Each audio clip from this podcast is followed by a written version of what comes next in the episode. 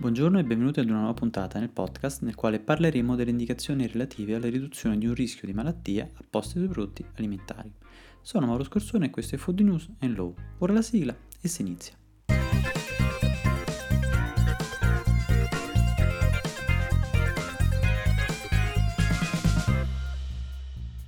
Dieta. Per molti questa parola equivale ad una colpa giornaliera da dover espiare, eppure può avere accezioni positive. La dieta mediterranea rappresenta la perfetta armonia di sapori. Non a caso è patrimonio immateriale dell'umanità, nominata per il suo stile alimentare salubre. Sicuramente con il suo bilanciamento di sapori e di prodotti non solo arricchisce il palato di chi la segue, ma anche la sua salute, perché ad esempio riduce l'incidenza di malattie cardiovascolari. Ovviamente la dieta non può bastare da sola e sicuramente uno stile di vita sano contribuisce ad amplificarne gli effetti positivi. Ma non voglio parlare della dieta mediterranea, quanto invece di effetti che possono avere alcuni alimenti sulla salute delle persone. Non farò un richiamo a tutti i rimedi della nonna, ci mancherebbe, però è chiaro che il consumatore può essere incoraggiato dal compiere scelte che influenzano l'assunzione di alimenti dai consigli ricevuti o per quanto concerne l'argomento che ci interessa, dalle indicazioni riportate in etichetta. Scelte che potrebbero anche essere contrarie a pareri scientifici o medici e proprio per questo la Commissione europea nel 2006 ha legiferato in materia. Il regolamento 1924 del 2006 è uno dei più importanti, interessanti e per alcuni aspetti anche controverse norme che interessano la legislazione alimentare. Questo perché regolamenta tutte le indicazioni nutrizionali sulla salute fornite sui prodotti alimentari. Il difficile compito, di cui si è fatto carico il legislatore comunitario, nasce dall'esigenza di offrire al consumatore degli strumenti utili ed applicabili in tutta l'Unione Europea, per poter effettuare scelte alimentari consapevoli. Non a caso, in presenza di determinate sostanze, ad esempio il contenuto di alcol o un particolare profilo nutrizionale del prodotto, non è possibile riportare indicazioni nutrizionali e salutistiche. Per tutelare il consumatore, il legislatore ha preteso che le sostanze per le quali sia fornita un'indicazione abbiano dimostrato di avere un effetto nutrizionale o fisiologico benefico. Fatto sta che per definire la lista dei claim salutistici, impiegabili in etichetta, ci sono voluti moltissimi anni, e precisamente 6. In tale lasso di tempo sono state valutate oltre 44.000 diciture, indicazioni che le aziende riportavano in etichetta prima dell'entrata in vigore del regolamento comunitario. Mi sono riferito al regolamento 1924 definendola una norma controversa, principalmente perché il metodo impiegato per la valutazione dei claim salutistici riprendeva i criteri previsti per i prodotti farmaceutici. Ma il prodotto alimentare non dovrebbe essere inteso o assunto alla stregua di un farmaceutico, proprio perché non ne vuole avere le caratteristiche e soprattutto rischierebbe di essere sostituito ai farmaci, con la credenza di ottenere i medesimi effetti. Il fatto però che, per valutare un possibile effetto sulla salute vantabile in etichetta, sia stata richiesta una scientificità e un rigore metodologico orientato ai settori dei medicinali, ha determinato la bocciatura di moltissimi claim, principalmente perché non si è potuto concretamente vincere la correlazione tra l'assunzione dell'alimento e la malattia e la posologia nel tempo. Questa volontà metodologica si ritrova nel, nei considerando del regolamento, dove si evidenzia l'importanza della fondatezza scientifica quale aspetto principale da dover tenere in considerazione nell'utilizzo di indicazioni nutrizionali e sulla salute. Quando facciamo riferimento alle indicazioni sulla salute, ci riferiamo a qualunque indicazione che affermi, suggerisca o sottintenda l'esistenza di un rapporto tra, una categoria di alimenti, un alimento o uno dei suoi componenti e la salute. Ad esempio, il calcio è necessario per il mantenimento di ossa normali o necessario al mantenimento dei denti normali, o ancora, il ferro contribuisce alla normale funzione del sistema immunitario.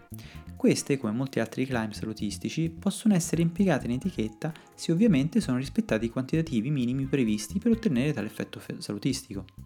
Il regolamento prevede anche le indicazioni relative alla riduzione di un rischio di malattia, ossia qualunque indicazione sulla salute che affermi, suggerisca o sottintenda che il consumo di una categoria di alimenti di un alimento o uno dei suoi componenti riduce significativamente un fattore di rischio di sviluppo di una malattia umana.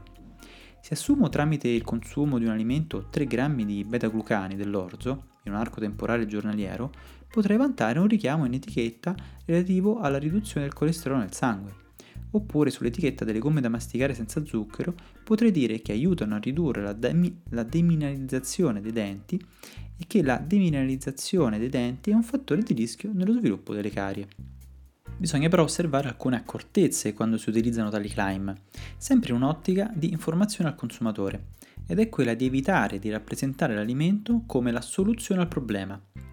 Poiché se nel caso dell'indicazione sulla salute basta semplicemente avvertire il consumatore di seguire una dieta varia ed equilibrata in uno stile di vita sano, in caso di alimenti che vantano una riduzione di un rischio di malattia, l'avvertenza muta e non di poco. Infatti dovrò sui vari supporti promozionali che utilizzo riportare una dicitura indicante che la malattia a cui l'indicazione fa riferimento è dovuta a molteplici fattori di rischio e che l'intervento su uno di questi fattori può anche non avere un effetto benefico. Sembrerebbe quasi un controsenso. Prima vanto la possibilità di una riduzione di rischio di una malattia e poi in riferimento allo stesso prodotto devo pure indicare che però potrebbe anche non essere efficace perché potrebbe dipendere da altri fattori. Se vogliamo è un approccio cautelativo e magari anche di attenzione ad evitare di generare cattive abitudini nel consumatore, ma di fatto sembra un controordine. Se torniamo però alla definizione di indicazione relativa alla riduzione di un rischio di malattia e la leggiamo attentamente, ci accorgiamo che il legislatore ha voluto precisare che ci debba essere una riduzione significativa del fattore di rischio di sviluppo di una malattia umana. Proprio sull'utilizzo del termine significativamente si interessa in parte la sentenza C299 del 2012. La questione è approdata al vaglio della Corte di Giustizia europea perché l'integratore messo sul mercato denominato GS Merlin riportava sulla confezione la seguente comunicazione. Il preparato contiene inoltre calcio e vitamina D3 che aiutano a ridurre il rischio di sviluppare osteoporosi e fratture. Come nostra consuetudine siamo giunti all'approfondimento legislativo.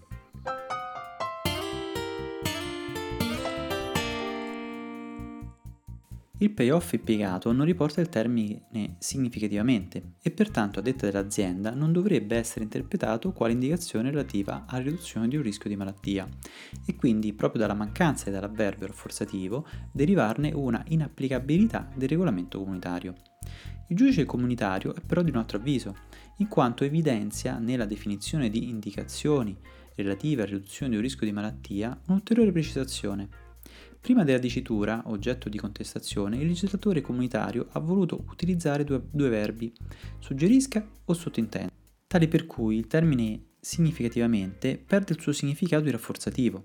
È sufficiente che tale indicazione possa produrre nel consumatore medio, normalmente informato e ragionevolmente attento e avveduto, l'impressione che tale riduzione sia significativa. Questo in quanto, qualora diventasse vivamente consigliata tale precisazione etichetta, al fine di poter essere in presenza di un claim relativo alla riduzione del rischio di malattia, tutti quei casi ove fosse impiegata una formulazione leggermente differente rischierebbero di essere tirati fuori dal campo di applicazione del regolamento. Il consumatore medio sarebbe in automatico esposto ad una pubblicità non corretta e come possiamo facilmente intuire, non sempre si può essere critici e leggere le informazioni sulla riduzione del rischio di malattia in modo distaccato, perché quando in ballo c'è la nostra salute siamo più vulnerabili. Con questa notizia ho concluso, ci sentiamo con un altro argomento nel prossimo podcast. Se questo podcast ti è piaciuto ti chiedo di condividerlo, di mettere un commento positivo, un like, stelle sulle varie applicazioni che usi per ascoltarmi e di mandarmi un messaggio anche per critiche, vocale o scritto tramite WhatsApp al numero 328 62 04 032.